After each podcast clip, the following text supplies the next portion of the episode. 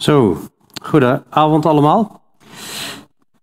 Ehm, ja, we gaan met een eh, nieuwe brief beginnen. De eerste uh, Johannesbrief en daarna de tweede en de derde. Maar de eerste Johannesbrief is de grootste van de drie. En nou, ik wil eerst beginnen met gebed voordat ik meer ga zeggen. Ja, Heer Jezus, Heer, we danken Heer, dat we ja, samen mogen zijn, Heer, om uw woord te openen. We zullen ook gelijk zien dat u het woord des levens bent. Dat, u, dat uw woorden leven schenken, Heer. En daar wil ik u voor danken. Wilt u geven dat het ook gewoon leven mag geven. Heer, en voor wie al het eeuwig leven hebben ontvangen, Heer, dat we ook ja, levendig mogen zijn in u. En worden en aangevuurd mogen worden, Heer, door deze brief die ja, op plekken ook weer zo vlijmscherp is. Het is licht en het is duisternis. En er zit niks in het midden. Wilt u ons zo, uh, ja, onze leiden in uw weg, meer van u zelf laten zien, Heer, zodat we ook die blijdschap mogen, die volkomen blijdschap mogen ervaren waar u over spreekt. Help ons om het te begrijpen. Als we misschien moe zijn, Heer, geef ons kracht en energie. Ook degene thuis, Heer, die het later nog bekijken. Heer, wilt u uh, geven dat het echt uh, ja, krachtig vrucht mag dragen, Heer, deze brief. En uh, ja, wilt u mij helpen om, om, om het goed uit te leggen, om uw woorden over te brengen. In Jezus' naam. Amen. Amen. Voordat we even het stukje gaan lezen, 1, 1 Johannes. Um, ik wil er uh, op een rustig tempo uh, doorheen gaan, door de, door de brief. Alleen ja, toch uh, behandel ik gelijk wel de eerste keer een, een, een heel hoofdstuk. zijn maar tien versen overigens. Maar um, ja, omdat het zo in elkaar verweven is. En, en ja, voor de rest kijken we wel gewoon hoe we per keer waar we aan toe komen. Maar even een introductie. Ja, door wie is geschreven? nou ja, het eerste Johannesbrief, dus mag drie keer raden, het is door Johannes geschreven. Uh, hoe weten we dat? Het staat niet in de brief, maar dat is door buitenbijbelse overleveringen hè, meermalen vastgesteld. Waardoor iedereen eigenlijk overtuigd, uh, Johannes is de schrijver. Welke Johannes? er zijn meerdere Johannessen in de Bijbel. Johannes de apostel. Um, hij wordt ook wel de apostel van de liefde genoemd. Dat zie je ook best wel sterk terug in deze brief. Terwijl hij eerder ook wel door uh, Jezus samen met zijn broer Jacobus zonen van de donder werden genoemd. Hè, omdat ze bij de Samaritanen zeiden van zullen we vuur uit de hemel laten komen. maar God heeft uh, wel gewerkt in Johannes. Aan wie is geschreven? Dat is onbekend, mogelijk Azië. Waarschijnlijk is Johannes na de verwoesting van de tempel naar Azië gegaan, in West-Turkije, dat hij daar gediend heeft, daar, is uh, informatie over dat hij daar uh, te traceren was. En later ging hij natuurlijk naar Patmos. Dus diezelfde Johannes als die het boek Openbaring um, heeft mogen schrijven. Nou, wat was de aanleiding? Die is, die is ook niet bekend. Um, soms zie je in een brief van, nou, er was dit en dat aan de hand en daarom schrijven we deze brief. Um, nou, die aanleiding dus niet bekend, maar hij zegt wel, en dat is wel heel fijn, tot, tot meerdere keren toe, en hier zijn er een aantal, waarom hij de dingen aan het schrijven is. In 1 Johannes 1 vers 4, hè, meteen al in het begin, zegt hij, deze dingen schrijven wij u, opdat uw blijdschap volkomen wordt. Nou, als iemand dat zegt, dan, uh, dan ben ik wel geïnteresseerd van, wat gaat hij hier allemaal vertellen? In hoofdstuk 2 vers 12, ik schrijf u lieve kinderen, want de zonden zijn u vergeven, omwille van zijn naam. Hij wil nog eens de nadruk richten op dat zonden vergeven zijn, hè, wanneer je in Jezus gelooft. In hoofdstuk 5 vers 13 schrijft hij, deze dingen heb ik u geschreven, heb ik geschreven aan u die gelooft in de naam van de Zoon van God, opdat u weet dat u het eeuwige leven hebt en opdat u gelooft in de naam van de Zoon van God. Nou, dat is ook een hele mooie bemoediging, dat je mag weten dat je eeuwig leven hebt. En hoe mag je dat dan weten? Ja, dan moeten we die brief gaan bestuderen. Eigenlijk is, is het een soort checklist, deze brief, van hoe weet ik dat ik erbij hoor? En zie ik de vruchten die hier omschreven worden, zie ik die in mijn leven. En wordt natuurlijk gered op basis van genade door het geloof. Maar hij laat zien welke vrucht aanwezig moet zijn. En dat is natuurlijk groeiende. Nou goed, wat behandelt hij verder in deze brief? Ik ga er vrij snel doorheen. De enige eeuwige God is vlees geworden in zijn Zoon, Jezus de Christus, die de waarachtige God en het eeuwig leven is. Altijd goed om daar bij stil te staan. Wat behandelt hij nog meer? Alle mensen zijn zondaars, maar christenen hebben bekering en geloof in Christus, vreugdevolle gemeenschap met de Vader, de Zoon en ook met elkaar.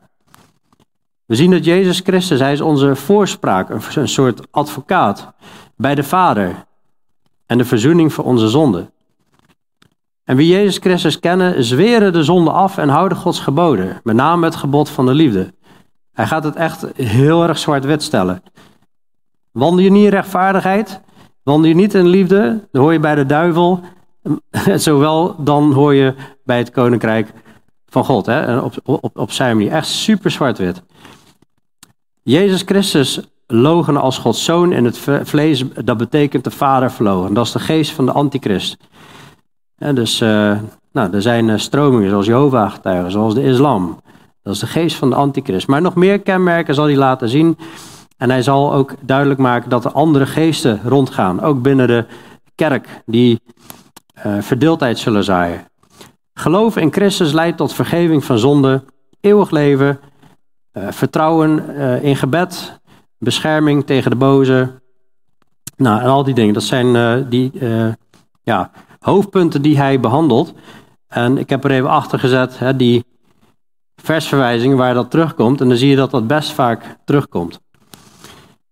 En er zijn bepaalde waarheden, bepaalde theologische doctrines, met een heel duur woord, die je ook terug ziet komen. God is licht, God is liefde. Christenen waren geestelijk dood, die zijn nu levend. God zond uit liefde Jezus om voor ons te sterven. Christenen zijn uit God geboren. God heeft christenen de geest gegeven. Christenen zijn uit God, uit de waarheid. God blijft in christenen en zijn woord blijft in hem. Moet je eens kijken hoeveel versverwijzingen we daar hebben. Christenen kennen God, de Vader, Jezus en zij kennen de geest. En wedergeborenen blijven in God en hij in hen. Ze kennen God en hebben hem lief en dragen merkbaar vrucht. Je ziet hoeveel versverwijzingen we hier allemaal hebben. Dus het zijn echt uh, punten die heel veel terugkomen. Vind het overigens een, een, een boek wat moeilijk even samen te vatten is. Maar ik hoop dat het zo een beetje een snel overzicht geeft. Um,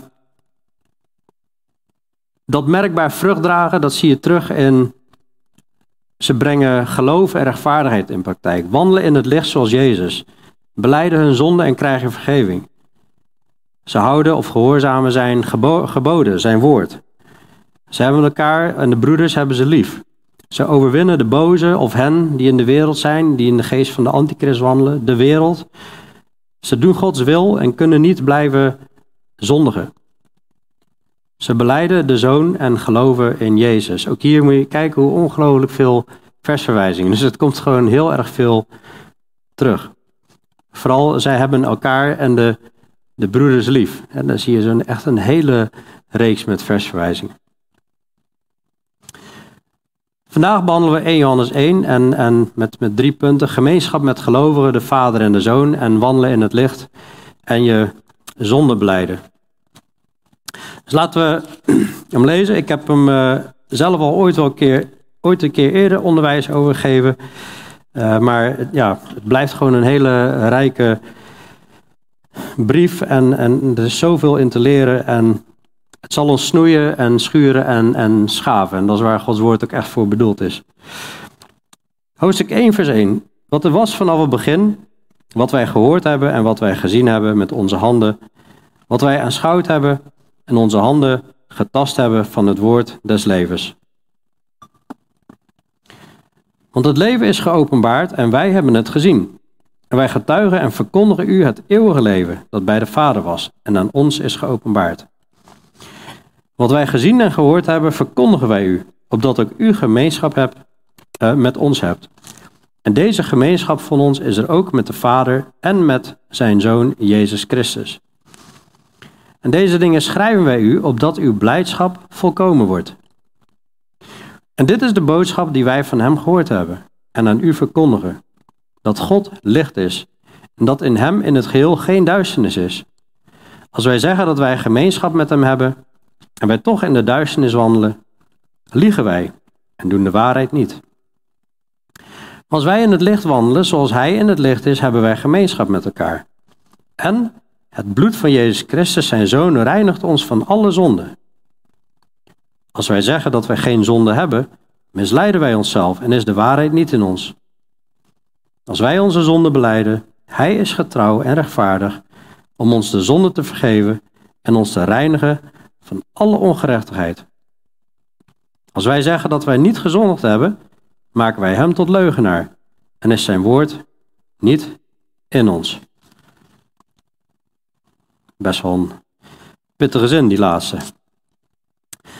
In ieder geval begint over gemeenschap hè, met uh, gelovigen. En, en, en daarvoor zegt hij nog van, uh, ja, wat er was vanaf het begin, wat wij gehoord hebben, wat wij gezien hebben met onze ogen, wat wij aanschouwd hebben en onze handen getast hebben van het woord des levens. Dan kunt je meteen al afvragen wanneer hij schrijft wat er was vanaf het begin. Welk begin heeft hij het precies over? Hij begint over het woord des levens wat ze eh, eh, getast hebben en gezien hebben. Maar waar begon dat? Het zou kunnen dat hij doelt op uh, in het begin, allereerst, toen het woord des levens er was, in het begin schiep God de hemel en de aarde. Het kan zijn dat hij doelt op in het begin was het woord en het woord was bij God, waar, waar Johannes in zijn evangelie over begint. Het evangelie wat hij geschreven heeft.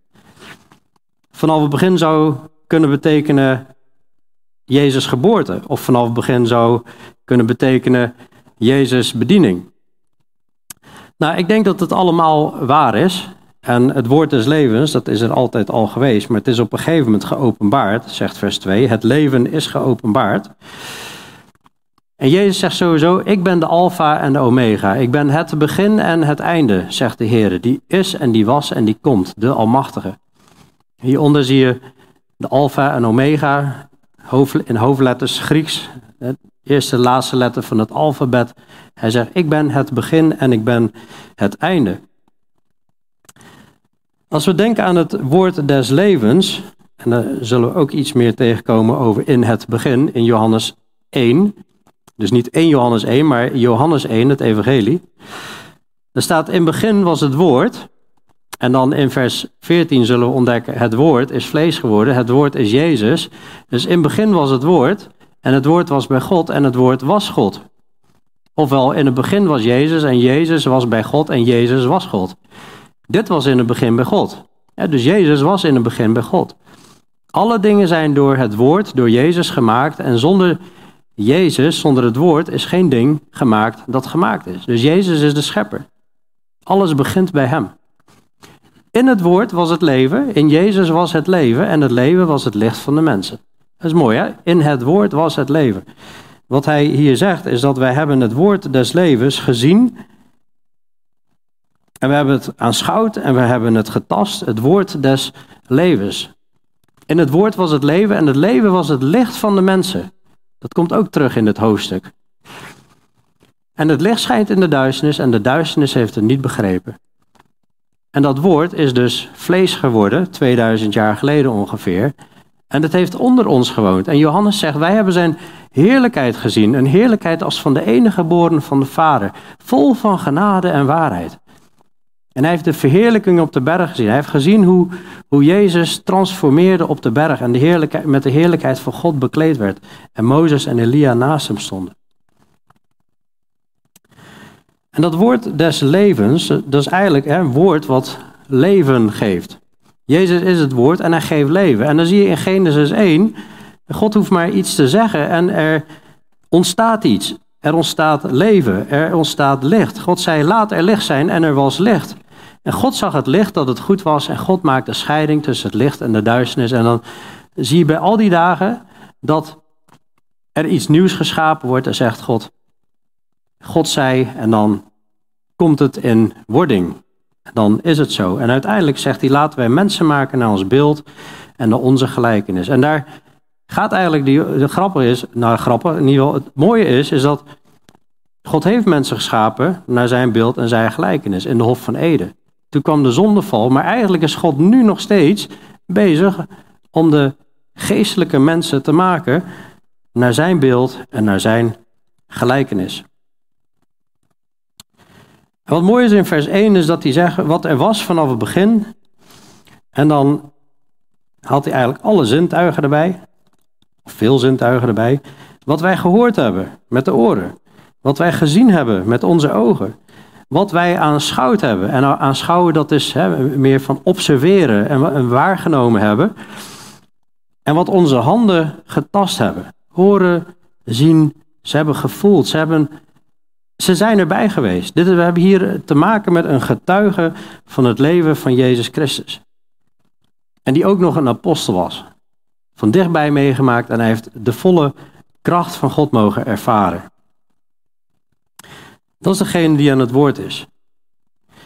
En dan zegt hij in vers 2: Het leven is geopenbaard en wij hebben het gezien. Nog een keer. En wij getuigen. En verkondigen u het eeuwige leven dat bij de Vader was en aan ons is geopenbaard. Het leven was er al, alleen het is nu geopenbaard aan ons. Geopenbaard in de tijd van Johannes. Het woord des levens is vlees geworden. En dan zegt hij nog een keer, we hebben het gezien.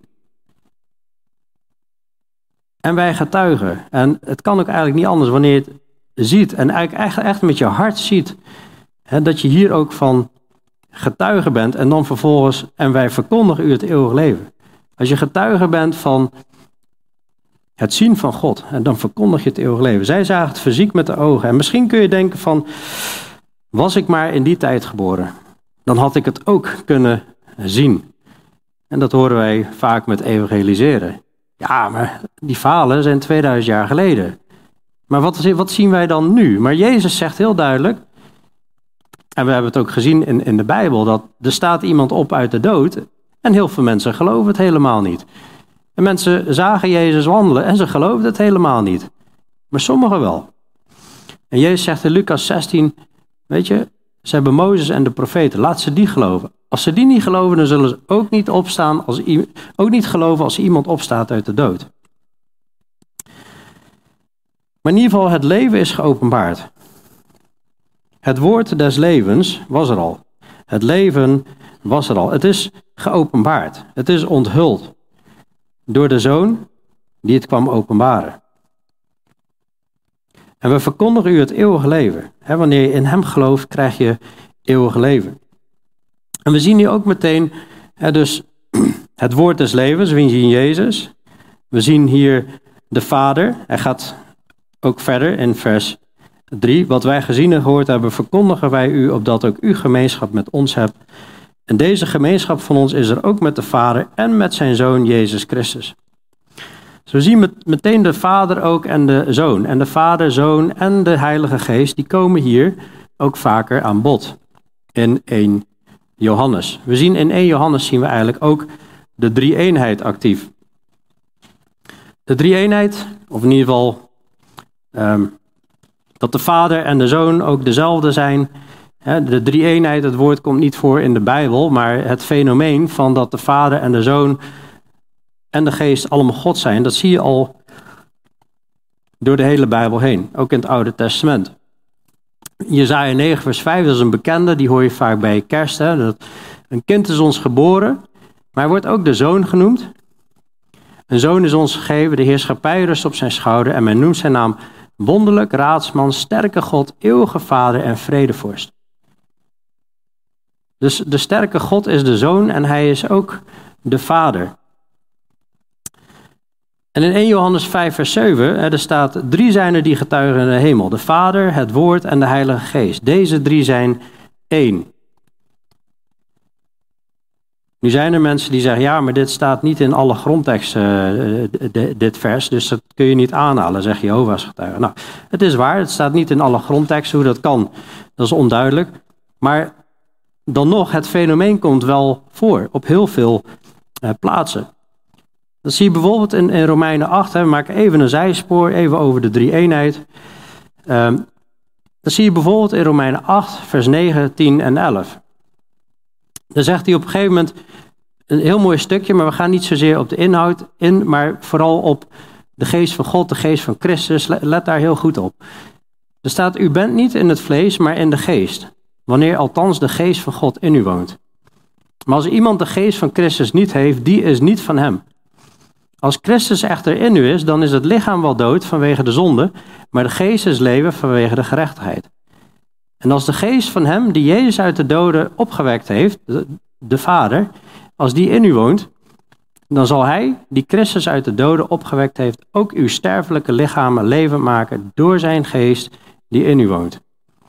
Dat is heel opmerkelijk wat Paulus hier doet in Romeinenbrief. Hij heeft eerst over de geest van God die in u woont. De geest van God.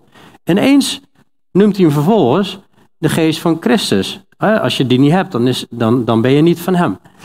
Dus de geest die in u woont, noemt hij ineens de geest van Christus. En vervolgens zegt hij, als Christus echter in u is. Hij wisselt gewoon al die namen met elkaar uit. Dus ineens de geest van God, dus de geest van Christus, is ineens Christus. En dan, en dan gaat hij verder en dan zegt hij, als de geest van hem, die Jezus uit de doden opgewekt heeft, in u woont, ineens is het de geest van de Vader die in, uh, in, in, in je woont, zeg maar. Hè, dan uh, zal hij, die Christus uit de doden opgewekt heeft, ook uw sterfelijke lichamen levend maken, door zijn geest die in u woont. En dit zijn teksten, die kom je meer tegen. En dat laat gewoon heel duidelijk zien, ze zijn allemaal God. Ze zijn allemaal degene die in ons woont. En degene die in ons woont, en dat is weer de geest. En ja, ik, ze zijn dus allemaal God. Je hebt de, deze driehoek, vind ik, vind ik verhelderend. De Vader, de Zoon en de Heilige Geest. Ze zijn alle drie God. In het midden zie je, hè, ze zijn alle drie dezelfde God. En tegelijkertijd zie je echt dat de, de Vader en de Zoon anders zijn. En de Vader en de Heilige Geest anders. En de Heilige Geest en de Zoon zijn ook niet dezelfde. Maar toch zijn ze allemaal zijn ze God. En is gelijk waar Johannes mee begint. Ook over gemeenschap met de Vader en met zijn Zoon Jezus Christus. Nou, dat was even, even een zijspoor, maar ik denk wel goed om dat te beseffen. Want ja, later gaat hij ook vertellen over dat er mensen zullen zijn die, die ja, de zoon logenen en daarmee ook de vader logenen. Dat is de geest van de antichrist. Dus het is wel belangrijk dat we beseffen van wie is Jezus, wie is de vader en ook wie is de geest. Nou, wat is precies het doel om te verkondigen wat hij gezien en gehoord heeft? Nou, dat, dat, dat zegt hij in vers 3. dus hij, hij begint met, we hebben het gezien, getast, we hebben het aanschouwd en dan nog een keer. En wat wij gezien en gehoord hebben, dat verkondigen wij u. Waarom? Vers 3, opdat ook u gemeenschap met ons hebt. En deze gemeenschap van ons is er ook met de Vader en met zijn Zoon Jezus Christus. Dat vind ik al een bijzondere zin. Hij heeft het over gemeenschap met ons en die gemeenschap is er ook met de Vader en zijn Zoon Jezus Christus. En we gaan zien dat gemeenschap hebben met elkaar. Hij, zegt, hij heeft het over, ja, opdat jullie ook gemeenschap hebben met ons in dat eeuwige leven. Dat je gemeenschap hebt aan dat woord des levens, maar ook gewoon gemeenschap met ons hebt. als familie van God. En dan is deze gemeenschap van ons is er ook met de Vader en met zijn Zoon Jezus Christus. We zien eigenlijk continu de gemeenschap met elkaar en de gemeenschap met God, dat is verweven in elkaar. Dat gaan we ook zien in vers 5 tot en met 7. God is licht, maar als we zeggen dat wij gemeenschap met hem hebben en wij toch in duisternis wandelen, dan liegen wij en doen de waarheid niet. Maar als wij in het licht wandelen, zoals hij in het licht is, hebben wij gemeenschap met elkaar. Dat zien we in vers 6 en 7 zo. Dat is continu verweven. De liefde voor God, dat uitzicht in de liefde voor elkaar. Gemeenschap met elkaar, gemeenschap met God. Dan zie je ook terug in het eerste, het grote gebod en het tweede hieraan gelijk. God liefhebben en je naast als jezelf. Dus deze gemeenschap van hun is er ook met de Vader en met zijn Zoon Jezus Christus. waarom is dat zo bijzonder? Nou, ik heb hier al een plaatje en, en daar zie je eigenlijk dat Adam en Eva, die worden uit de Hof van Eden gezet. Dat was de plek waar ze gemeenschap hadden met God, waar God wandelde in de avondkoelte. Maar door de zonde is er scheiding gekomen tussen de mensen en God. En tussen de mensen onderling gaat het ook helemaal niet goed. Zet de tv maar aan. En het is geweldig dat Jezus naar de aarde gekomen is om verzoening te, te bewerkstelligen tussen ons en God. Want er was scheiding tussen de mens en tussen God. Maar als we in de Heer Jezus geloven, worden we gerechtvaardigd door het geloof.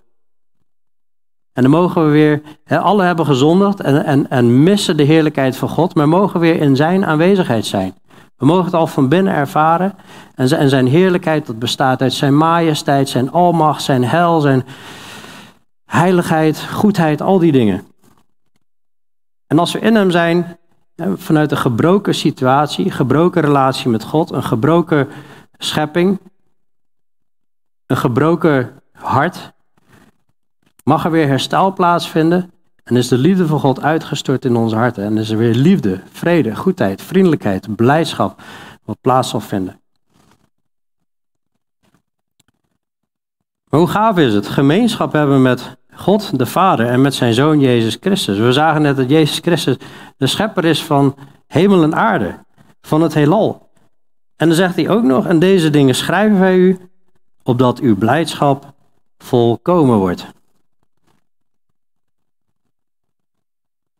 Nou, dat vind ik wel een uh, mooie motivatie om, om het met de wetenschap van opdat je blijdschap volkomen wordt, heeft hij deze dingen geschreven.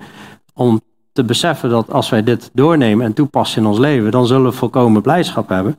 Dat vind ik een hele mooie motivatie, maar ook om God te leren kennen natuurlijk. Nou, dat betekent niet, ik lees die brief even een keer door en dan moet ik volkomen blijdschap ervaren. En zo niet, dan uh, leg ik hem aan de kant. Nee, het gaat om dat we het toepassen, echt in ons hart laten doorwerken en erin gaan wandelen. Hij zegt, deze dingen schrijven wij u, opdat uw blijdschap volkomen wordt. Maar als hij het heeft over deze dingen, hè, waar doelt hij dan op? Nou, hij kan doelen op de hele brief, wat hij net geschreven heeft, hè, over het woord des levens, over het eeuwig leven. Um, hij kan het hebben over de hele intro, dus eigenlijk heel hoofdstuk 1. Ook nog het stukje van zondebeleid erbij. Maar ik denk dat het gaat over de hele brief. Ook omdat Jezus zelf in Johannes 15 heeft uitgelegd, wanneer we in zijn geboden wandelen, waar het heel veel over gaat in de eerste Johannesbrief. Daarin spreekt Jezus ook over volkomen blijdschap. En dat is door in zijn geboden te wandelen. Dus ik denk dat het gaat om het geheel. Dus deze dingen schrijven wij u opdat uw blijdschap volkomen wordt. En de volkomen blijdschap ontvangen, dat hangt ook deels van onszelf af. Geloof ik. Geven wij God alle ruimte? Of zijn we bereid om God alle ruimte te geven in ons leven? Of beperken we hem zoals Israël in Psalm 78, vers 41? Dan zie je dat ze de heiligen van Israël hebben beperkt. Als God zijn volkomen blijdschap in ons hart wil geven, dan kan de enige belemmerende factor, dat, dat kan de mens zijn. En die blijdschap vloeit voort uit het blijven in Jezus, zijn woorden in acht nemen. En Johannes 15, eigenlijk heb ik dat net al uh, benoemd. En dat is in hem blijven, in zijn woorden blijven, in zijn liefde blijven. En deze dingen heb ik tot u gesproken, vers 11, opdat mijn blijdschap in u zal blijven en uw blijdschap volkomen zal worden. Waarbij er heel veel kerken zijn die zeggen, ja, moeten we zijn geboden houden? Geboden, geboden, dat is allemaal zo zwaar. Nee, zijn geboden zijn geen zware last. Zijn geboden zijn er voor ons, zodat het ons goed gaat. Zodat we gemeenschap hebben met de, met de Vader en met, met elkaar. Die zijn bedoeld tot liefde. Je ziet dat natuurlijk ook in, in de vrucht van de geest terug. De, de vrucht van de geest is liefde, is blijdschap, is vrede enzovoort. En we hebben ook de roep, oproep, blus de geest niet uit. Dus als de vrucht van de geest blijdschap is, dan zijn wij de beperkende factor op het moment dat de blijdschap niet ten volle tot uiting komt. Dus dat ging over het eerste stukje, vers 1 tot en met 4. En het tweede stukje gaat over wandelen in het licht. De HSV zegt het eigenlijk ook in het licht wandelen. En dan zegt hij, dit is de boodschap. En dit is de boodschap die wij, wij van hem gehoord hebben. Nou, als ik jullie zou vragen, wat is de boodschap van God? Ik denk dat we dan allemaal beginnen met het evangelie te vertellen. Jezus kwam naar aarde, gestorven voor onze zonden. Maar hij is wel heel opmerkelijk dat hij hier zegt, dit is de boodschap van God die wij van hem gehoord hebben. En aan u verkondigen dat God licht is en dat in hem in het geheel geen duisternis is. En de boodschap van God is natuurlijk wel, wel ruimer, maar hier hangt zoveel aan op dat God licht is en dat in hem geheel geen duisternis is. Geen zonde, haat, onheiligheid, onrecht. Pure liefde, pure heiligheid, pure heerlijkheid, pure waarheid en pure rechtvaardigheid enzovoort. En toevallig kwam ik deze vandaag op Facebook tegen. Vond ik wel interessant. En dan zie je dus, hier schijnt een licht op die lucifer en dan zie je een schaduw achter die lucifer. Maar hetzelfde licht schijnt ook op het licht en daar zie je geen schaduw vormen, zeg maar. En als God, God licht is, dan is wel bizar. Hè? Dan is er nog niet, niet, eens een schaduw mogelijk bij hem. En, nou, je mag ermee doen wat je wil, maar ik vond het wel een interessante uh, gedachte. God is, God is licht en er is helemaal geen duisternis bij hem. Nog niet eens een schaduw. Maar wat is dat licht nou? Wat betekent dat? Want het staat ergens voor. Natuurlijk is hij licht in de, in de zin van, hè, straks in openbaring 22, dan zie je ook dat God in het nieuwe Jeruzalem, hij is het licht en Jezus is een lamp. Dus hij is fysiek licht. Dat zag je eigenlijk in, in Genesis ook al. God zei er zij licht en er was licht. Waar kwam dat licht vandaan? Want op de vierde, dat was op de eerste dag. Maar op de vierde dag kwamen pas de zon, maan en de sterren. Dat licht, ik geloof dat het bij God vandaan kwam. dus fysiek geeft hij licht, maar ook geestelijk. En wat betekent dat? Nou, dan zie je in 1 Johannes 2, vers 9 heel duidelijk. Wie zegt dat hij in het licht is en zijn broeder haat, die is tot nog toe in duisternis. Wie zijn broeder lief heeft, blijft in het licht. En er is in hem niets dat anderen doet struikelen. Dus zonde is duisternis. Hè? Wie zijn broeder haat, is in duisternis. Wie zijn broeder lief heeft, is in het licht. En dus dan zie je heel duidelijk, duisternis en licht is eh, zonde en liefde tegen elkaar in contrast. Maar goed, hij zegt, terug naar vers 5, dit is de boodschap die wij van hem gehoord hebben en aan u verkondigen dat God licht is en dat in hem in het geheel geen duisternis is. Als wij zeggen dat wij gemeenschap met hem hebben en wij toch in duisternis wandelen, dus die zonden doen, naar elkaar, dan liegen wij en doen de waarheid niet. Maar als wij in het licht wandelen zoals hij in het licht is, hebben wij gemeenschap met elkaar. En dus gemeenschap hebben met hem, dat is licht. En met elkaar, dat is ook licht. En de duisternis is heel duidelijk het rijk van de duivel. En dat zien we in 1 Johannes 3 vers 8. En op meer plekken ook nog wel 1 Johannes 3 vers 8 tot en met 10. Er staat eigenlijk wie de zonde doet is uit de duivel, want de duivel zondigt vanaf het begin. Hiertoe is de zoon van God geopenbaard dat hij de werken van de duivel verbreken zou. Ieder die uit God geboren is, doet de zonde niet, want zijn zaad blijft in hem en hij kan niet zondigen, omdat hij uit God geboren is. Hieraan zijn de kinderen van God en de kinderen van de duivel te herkennen. Ieder die de rechtvaardigheid niet doet, is niet uit God. Evenmin als hij die zijn broeder niet lief heeft. Ja, het is heel zwart-wit. Je bent uit God of je bent niet uit God. Je haat of je haat. Of je hebt lief, zeg maar.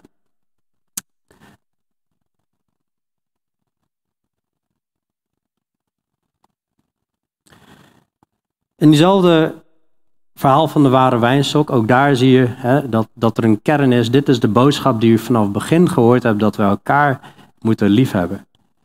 En dat, dat is, uh, sorry, dat staat in 1 Johannes 3 vers 11, maar dat komt ook terug in uh, het verhaal van de ware wijnstok. Hè. Blijf in mij, blijf in mijn liefde, blijf in mijn geboden. Wat is zijn, zijn gebod? Hè? Dat je elkaar lief hebt. Dat is de kern, dat is wandelen in het licht. Nou, het gaat hier in vers 6. God is licht, hè? in vers 5, God is licht en in hem is geheel geen duisternis. Dat is de boodschap. En dan gaat hij hebben over als wij zeggen dat wij gemeenschap met hem hebben en wij toch in duisternis wandelen, liegen wij en doen de waarheid niet. Dus hij is eigenlijk meteen al best radicaal. Gemeenschap met hem hebben, dat betekent wandelen in het licht. want als wij toch in de duisternis wandelen, dan zitten we de boel te foppen. Dan liegen wij en doen de waarheid niet. Dus gemeenschap met hem hebben, dat kan niet als je in duister wandelt. Hè. Dat is God, dat, dat is zondigen. En dat is God negeren. Dat is eigenlijk je, je eigen wil doen. zeggen, ik ben kind van God, ik wandel in het licht terwijl je zondigt, dan, dan zegt hij, hè, dan lieg je.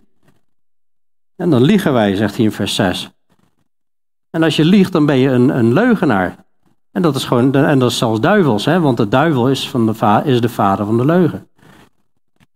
Je doet de waarheid niet, zegt hij in vers 6. Dus je kan niet zeggen, ik, ja, ik ben kind van God, ik wandel met hem en je wandelt volop in de duisternis. Ja, en even verderop zien we natuurlijk wel van dat het wel, wel misgaat. Hè? Dat, want dat we ook onze zonde moeten beleiden. En ja, als iemand zegt ik heb geen zonde, dan ben je ook een leugenaar. Hè? Dus, maar het gaat erom van, als je zegt ik ben een kind van God, en je doet nog hetzelfde net als de rest van de wereld, dan klopt er geen ene snars van. En dan kunnen sommige mensen wel denken dat jij in het licht wandelt en kind van God bent, maar God weet ervan. Je kunt een, uh, een briefje hebben, een geldbriefje. Stel deze snap, dan kun je heel veel goede dingen mee doen. Iedereen laten denken, dit is echt geld en dat gaat rond en je kunt er nog zelfs hele goede dingen mee doen. Maar op een dag als die ingeleverd wordt bij de bank en ze ontdekken, dit is nepgeld, dan gaat die de oven in. En zo op een dag komt iedereen voor God. Dus God kun je niet foppen. Als wij wandelen in het licht, als wij zeggen dat wij gemeenschap met Hem hebben en wij toch in duisternis wandelen, dat kan niet. Dat, wordt een keer, dat komt een keer in de openbaarheid. Een gemeenschap met Hem hebben is dus in het licht wandelen zoals Hij in het licht is. Dan hebben we gemeenschap met elkaar ook. En dat is interessant in vers 7. Hij gaat daar verder. In vers 6 zegt hij, als wij zeggen dat wij gemeenschap met hem hebben en wij toch in duisternis wandelen, liegen wij en doen de waarheid niet. Maar als wij in het licht wandelen, zoals hij in het licht is, hebben wij gemeenschap met, je zou verwachten met hem. Want in vers 6 had hij het over, als wij zeggen dat wij gemeenschap met hem hebben, en dan over in de duisternis wandelen, en dan zegt hij wel, maar als wij in het licht wandelen, zoals hij in het licht is, hebben wij gemeenschap met elkaar, zegt hij dan in één keer. Ik zou echt verwachten met hem. En dan zie je hoe, hoe verweven dat is. Gemeenschap hebben met elkaar en met hem. En dus hoe jij omgaat met een ander is een uiting van jouw gemeenschap met hem. En andersom. Gemeenschap met God en met elkaar is dus echt volledig verweven met elkaar. En dat zegt hij dus ook in 1 Johannes 3, wat ik zo net, waar ik een stukje uit voorlas. Waar hij zegt van, wie zijn broeder niet lief heeft, ja, dat is, dat is, gewoon, dat is gewoon uit de duivel.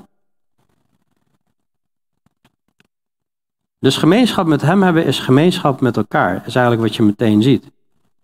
Waarbij we zoveel tekst hebben van bedroefd heilige geest niet, of hier vers 32, wees ten van elkaar vriendelijk en barmhartig, vergeef elkaar zoals ook God in Christus u vergeven heeft. Ja, dus vriendelijk en barmhartig met elkaar omgaan. Ik heb maar wat dingen erbij gezet. Hoi, wat een leuke trui heb je aan. Of hè, iemand heeft een nieuwe trui.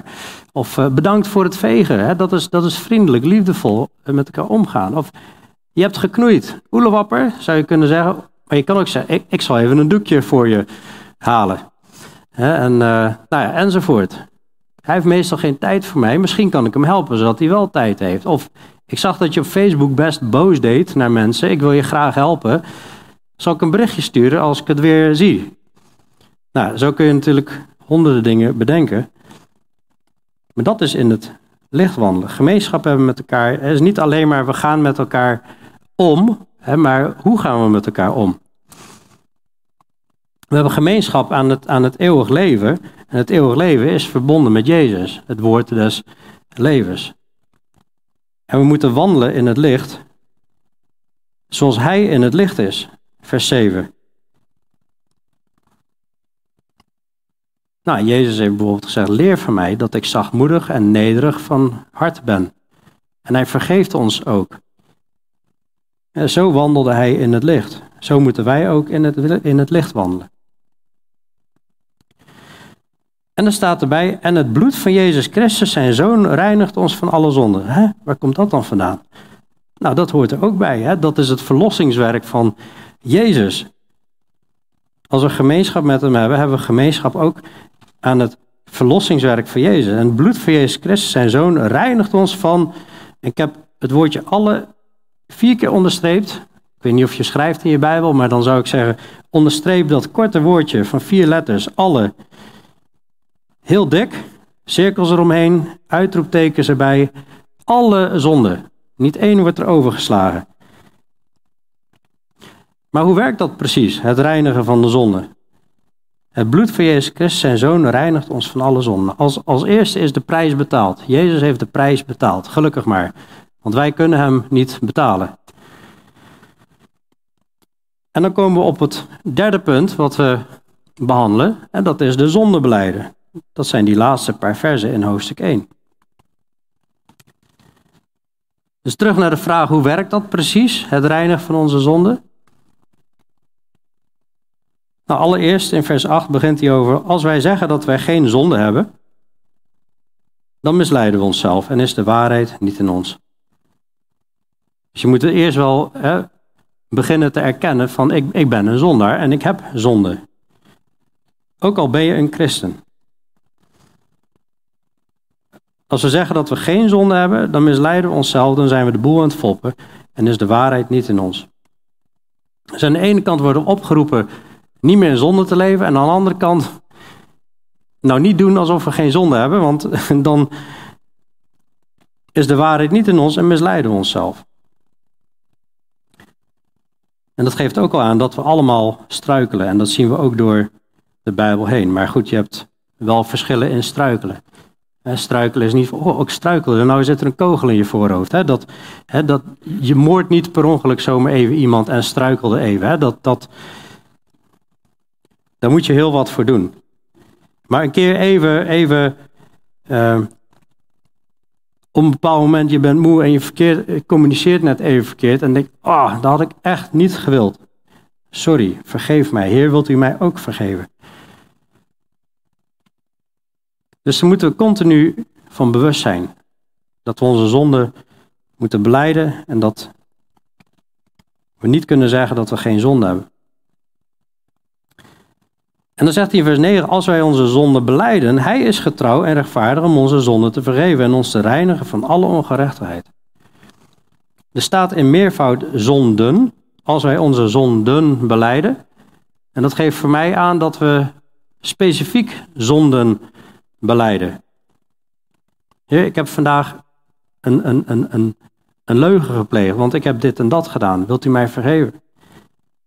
Of ik, heb, ik ben niet liefdevol geweest naar mijn, naar mijn vrouw of naar een, kind in een ander kind in mijn klas of enzovoort. En het mooie is dat God getrouw is en rechtvaardig om onze zonde te vergeven. Goed, en de manier waarop is natuurlijk ook nog wel, als je kijkt naar de houding, je hebt zo'n verhaal in Lucas 18 van zo'n fariseeër en die bidt dan, oh God, ik dank u dat ik niet zo ben zoals de andere mensen, rovers, onrechtvaardigen, overspelers of ook als deze tollenaar. En iemand van de Belastingdienst. Ik vast twee maal per week, ik geef tiende van alles wat ik bezit. En de tollenaar bleef op afstand staan. Wilde ook zelfs zijn eigen ogen niet naar de hemel opheffen. Maar hij sloeg op zijn borst en zei: O God, wees mij genadig. Uh, wees mij de zondaar genadig. Ik zeg u, deze man ging gerechtvaardigd terug naar zijn huis in tegenstelling tot die anderen. Want ieder die zichzelf verhoogt, zal vernederd worden. En wie zichzelf vernedert, zal verhoogd worden. En je ziet dus ook gewoon een houding. Hier zie je die ene, die, die heeft eigenlijk zoiets van, ja, moet kijken hoe, uh, ja, ik doe het eigenlijk best wel uh, goed allemaal, hè. En dat is, uh, dat is gevaarlijk. Hè? Terwijl die andere, die slaat op zijn borst, durft nog niet eens naar de hemel te kijken, vindt zichzelf eigenlijk niet waard. Ah, God wees mij de zondaar genadig.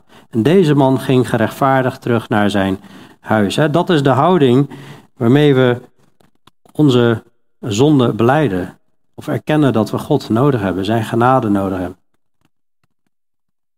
Dus hoe werkt dat precies, het reinen van onze zonde? In ieder geval, hou niemand voor de gek. Iedereen heeft zonde. Je misleidt jezelf als je ehm, zegt dat je geen zonde hebt. De waarheid is niet in je.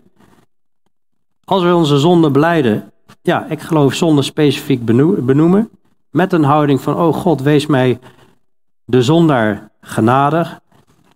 En dan krijgen we een hele mooie, keiharde belofte. Hij is getrouw en rechtvaardig om ons de zonde te vergeven.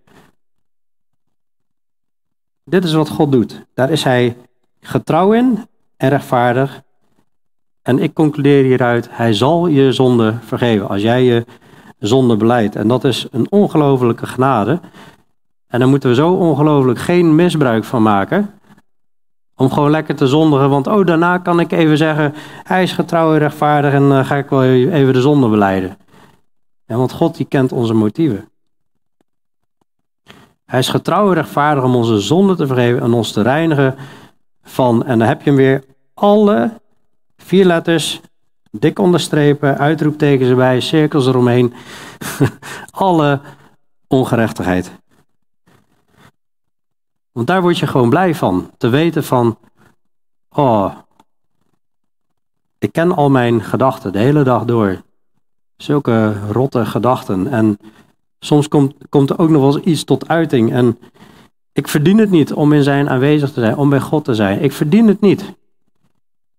Hij is zo heilig, zo puur, maar toch schenkt hij die genade. En daar word ik, word ik ontzettend blij van. Dus deze dingen schrijf u opdat uw blijdschap volkomen wordt. Ik hoop dat die al begint toe te nemen. Hè? Dat er hier een aardige dosis blijdschap in je hart gegoten wordt. Halleluja wordt geroepen in de zaal. En dan in vers 10 zegt hij nog, als, je, als wij zeggen dat wij niet gezondigd hebben, maken wij God tot leugenaar. En is zijn woord niet in ons. Nou, dat is ook wel serieuze taal.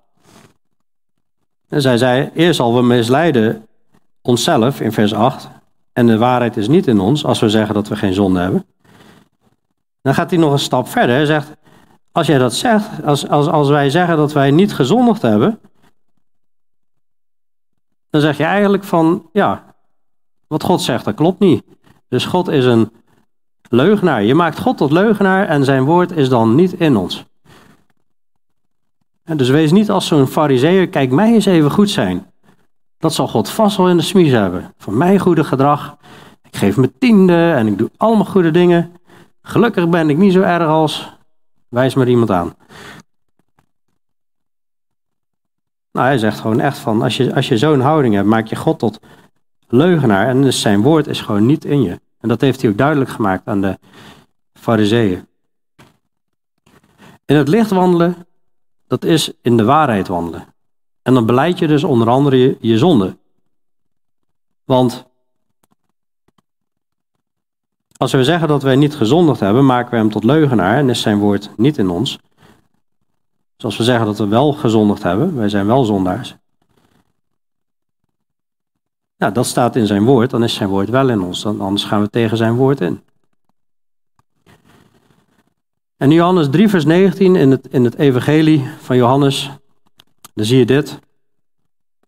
Dit is het oordeel dat het licht in de wereld gekomen is. En de mensen hebben de duisternis lief gehad. Jezus kon zoveel licht brengen, zoveel waarheid, zoveel liefde. En heel veel mensen hebben gezegd, dat moeten we niet. Geef mij de duisternis maar, geef mij die zonde maar. Ze hebben de duisternis lief gehad, meer dan het licht, want hun werken waren slecht. Want ieder die kwaad doet, die haat het licht en komt niet tot het licht, opdat zijn werken niet ontmaskerd worden. Als wij Gods woord lezen, zoals vanavond wat we gelezen hebben, dat, dat, dat is net alsof er een of andere gewoon zware bouwlamp in ons harten schijnt, in ons hart schijnt. En het openbaart alles. Als we door de Bijbel lezen, het openbaart alles. Ieder die kwaad doet, haat het licht en komt niet tot het licht, opdat zijn werken niet ontmaskerd worden. Maar wie de waarheid doet, komt tot het licht, opdat van zijn werken openbaar wordt dat ze in God gedaan zijn. En dus dat Jezus naar de aarde kwam, is ook nog eens een oordeel. En het openbaarde ook dat mensen de duisternis meer lief hadden. Maar de vraag is natuurlijk aan ons van, wat hebben wij lief? Hebben wij de woorden van de Heer Jezus lief? Herkennen wij van, God zit goed, ik zit fout. Ik wil in het licht wandelen, dan moet ik mijn zonde beleiden en dan moet ik mijn leven aan gaan passen aan Hem. En dan ga ik tot het doel komen waar ik voor geschapen ben. Dan kan ik echt op zijn manier leven en eeuwig leven krijgen. Nou goed, volgende keer gaan we verder. En dan kijken we ook naar. Uh, dus dan, dan gaat hij verder in, in hoofdstuk 2, vers 1.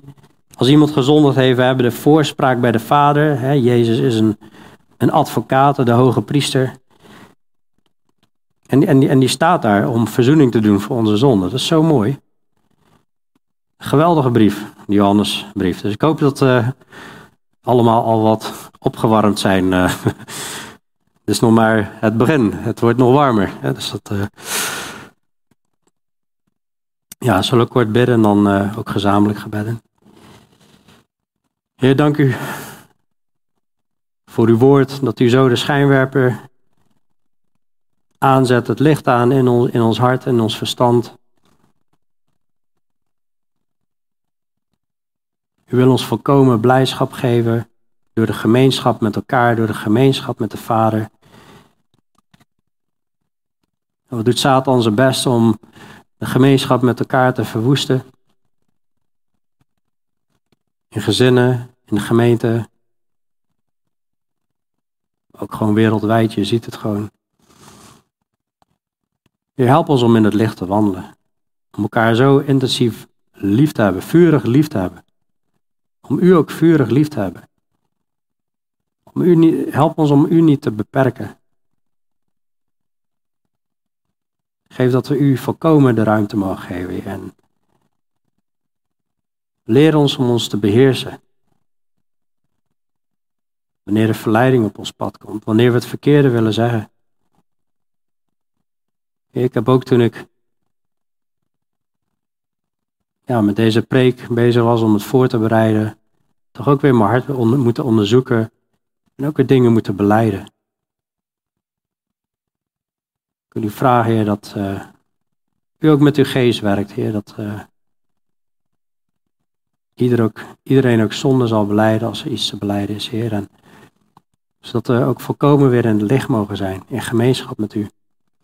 Dank u dat u ja, trouw bent en rechtvaardig om ons de zonde te vergeven. Wat een genade. Wat een blijdschap. Dat we helemaal rein en puur voor u mogen staan. Zodat er op de dag des oordeels geen aanklacht meer tegen ons ingebracht kan worden.